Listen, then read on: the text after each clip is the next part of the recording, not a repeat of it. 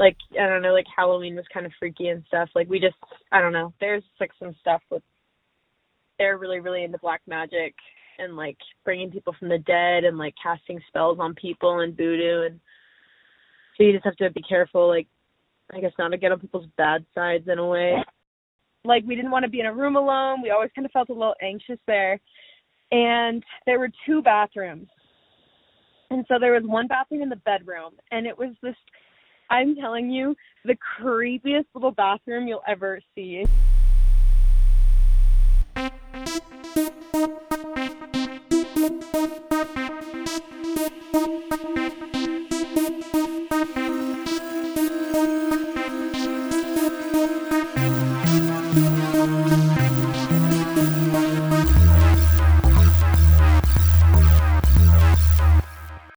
What is up, you brave souls, and welcome to a very special episode of the Adversary Podcast. It is that time of the year where everyone actually wants to be scared in some form or another, which just so happens to be when the series reaches its peak relevance. If you haven't listened to any of the other episodes of Season 1, I would recommend that you check those out as well. But if you're just here for the Halloween special, I promise I'll make it worth your while. We have been off for a little over a month now, and I've been doing my very best to acquire more true stories about the supernatural. In the course of my searching, I came across an account that I knew the moment I heard it needed to be shared before October 31st. I had always planned on producing something this month, but until a few weeks ago, I had no idea what I was going to do. Most of the stories that have come up during my interviews since the close of season 1 have just been retreads of that season's material. I've heard the same stories over and over again from different people in different places, which makes a good case for their authenticity but makes for boring and repetitive episodes. I knew I needed something fresh for this special, something that could stand on its own. And like I said a minute ago, I did eventually find it when I spoke to a former sister missionary who had served in the Jamaica Kingston Mission. Although Jamaica is in its name, the mission also includes Nassau, Bahamas, Freeport, Bahamas, Turks and Caicos, and the Cayman Islands, in addition to Jamaica itself. When she told me this, I thought, oh, so you didn't go on a mission, you went on vacation. It sounded to me like a heck of a deal. I've been to the Caribbean before, and let me tell you, when I was there, I did not mind. But, of course, missions are not leisurely excursions by any means, and they can be far from luxurious. Sure, maybe you're on the beach all day, but the trade off usually is you sleep in a shack. It's a general rule that the more exotic your mission is, the more bucket showers you're probably taking. The sister I spoke to served half of her mission in the Bahamas, and the other half in Jamaica. Now, if you were going to take a guess as to which place this girl experienced more creepy stuff, you'd probably say Jamaica just like I did, for no reason other than it doesn't get as many cruise ships. But it turns out that the Bahamas is in fact the creepier destination, at least according to this girl. Now, before we get into that, it's important to point out that she loved her mission. All missionaries love their missions. I have yet to talk to a single missionary that had anything less than perfect adoration for his or her mission, and I'm in the hundreds at this point.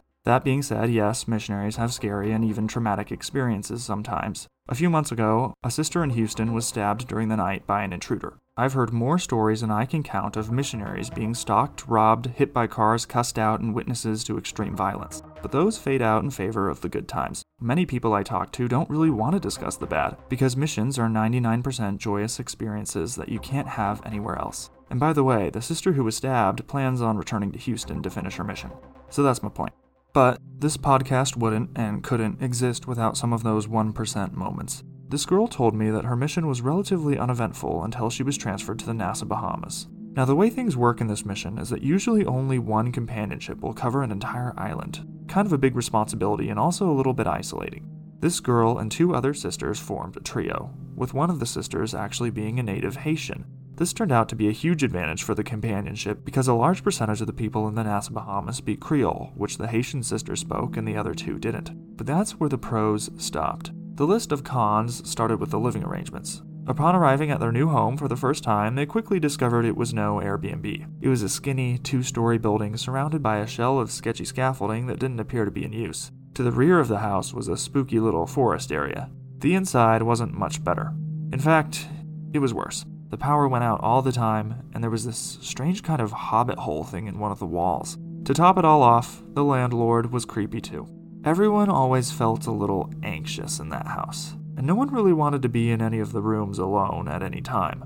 The house had two bathrooms, but one of them was practically unusable. Due to the slanting of the roof, the ceiling got lower and lower as you went from the sink to the toilet, necessitating a folding position if you wanted to sit on the can. A box shower was also tucked into the room somehow, but light from the bulb above the sink couldn't reach it, so it was pitch black in there.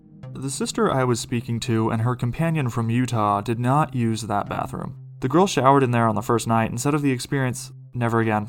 I'm using the other bathroom from now on. She just felt horrible the whole time she was in there so two of the sisters switched to the other bathroom. The Haitian companion, on the other hand, said of the creepy bathroom, Oh, I like this one. I'll use this as my bathroom.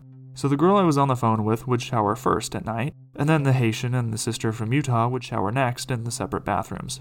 The normal bathroom was attached to the study room, while the creepy bathroom was actually in the bedroom, where all the sisters slept. So after the first sister got out of the shower, she'd go to the bedroom to get dressed at the same time the Haitian sister was showering in the creepy bathroom. Now, this is where the story takes a turn. Every day, while the sister was getting dressed, she'd hear a voice coming from behind the bathroom door. At first, she thought it was just her Haitian companion practicing her English out loud in the shower. But as she listened more carefully, she realized it wasn't English. Maybe it's Creole then, she thought, but to make matters eerie, the voice didn't sound like her companion at all. What's more, as the sister learned Creole, she discovered that the language wasn't Creole either. So she was left wondering, what the heck is that language she's speaking? After a few weeks of this, the girl brought it up with her companion from Utah and asked, Hey, do you ever hear the Haitian sister in the bathroom? And the Utah sister said, Yeah, like when she talks to herself? And the other sister was like, Yeah, but it doesn't like. The Utah sister finished her sentence, but it doesn't sound like her. Yeah, it's kind of weird. The first sister was relieved she wasn't the only one to notice, but they still hadn't figured out what was going on. So one day, as all three missionaries were driving to the church building, one of them turned and asked the Haitian companion, Hey, do you talk to yourself in the shower? The sister laughed and replied, Why would I do that? The first sister asked, Okay, well, do you sing in the shower? No. Do you practice English in the shower? No. Do you like pray in the shower? And the Haitian sister said, No, I don't like open my mouth at all in the shower. Now the other two sisters were a little freaked out. If the voice didn't belong to the Haitian sister, then who or what was speaking? The next day, the missionaries were going about their routine, and the sister was getting ready while the Haitian showered. Again, the girl heard the same voice coming from the bathroom. The Haitian sister hadn't believed her companions when they talked about the voice. Surely I would have heard it too, she said. Now was the sister's chance to gather some evidence so she could show the Haitian sister what they were talking about. As the voice started, the sister ran and grabbed her camera. But as soon as she hit the record button, the voice stopped.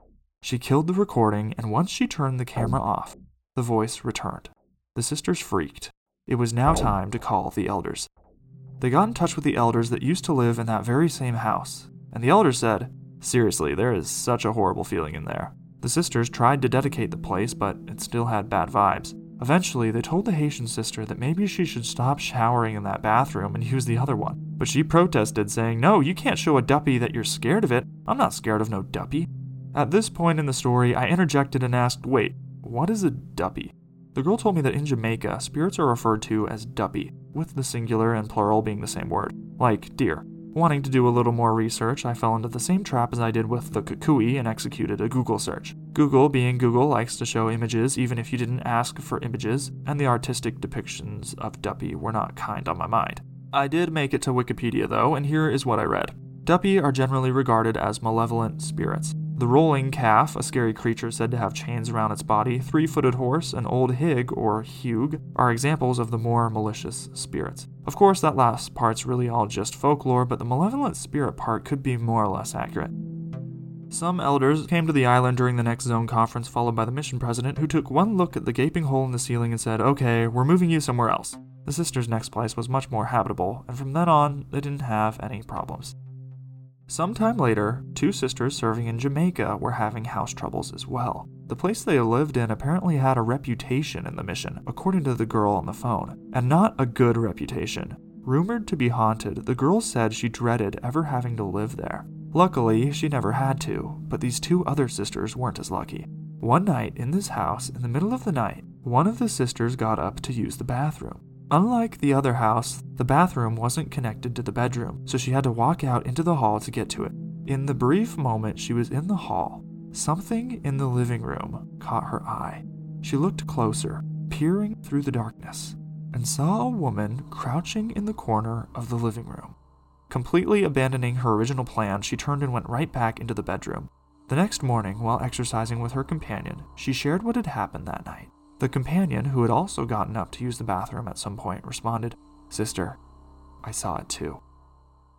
I discovered while writing the script, almost on accident, that all these stories in some way involve a bathroom. The sisters in the first account had something strange in theirs, while the sisters in the second one encountered something unexpected on their way to the loo. If you were to rank the rooms in any house based on stereotypical scariness, what would you put at number one? Probably not the bathroom, and maybe not the bedroom either. The basement is a good contender, and same with the attic. But classically, one room takes the cake the closet. There's just something about closets that makes children and even adults at times uncomfortable at night. Monsters Inc. certainly didn't do closets any favors, that's for sure, but the idea of a monster in your closet predates Pixar as does the horrifying image of a closet door creaking as it opens on its own to reveal something inside. Two sisters in Ventura, California had gotten back to their apartment late one night and were getting ready for bed. One of the girls went into the bathroom, there it is, to shower, while the other one was folding some clothes in the bedroom. When the sister came out of the bathroom, she noticed that her companion was acting really off. They had been companions for a while and knew each other well, so she could tell when something wasn't right. So she asked her companion, Hey, are you doing all right? The companion responded, Yeah, I'm fine. The sister asked, Is there something wrong? The cop said, Oh, it's nothing.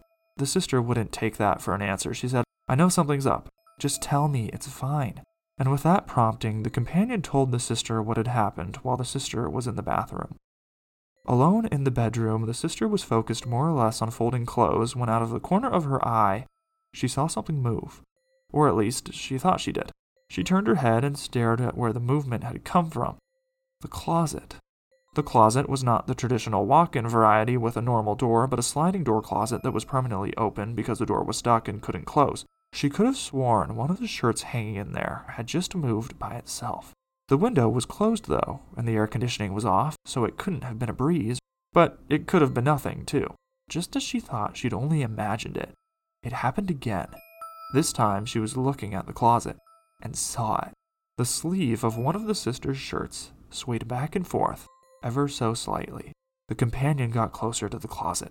The sleeve continued to sway. What was causing it to move? And then she watched as a hand began to come out of the sleeve. It was black, with long fingers and long nails. The companion was frozen, paralyzed by fear. The hand was all the way out now.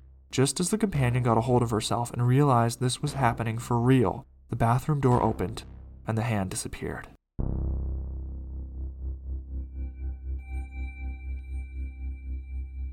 Thank you all for listening and have a happy Halloween. The Adversary podcast is hosted by me, Ethan Lars. Thank you again to all those who provided the stories for this episode.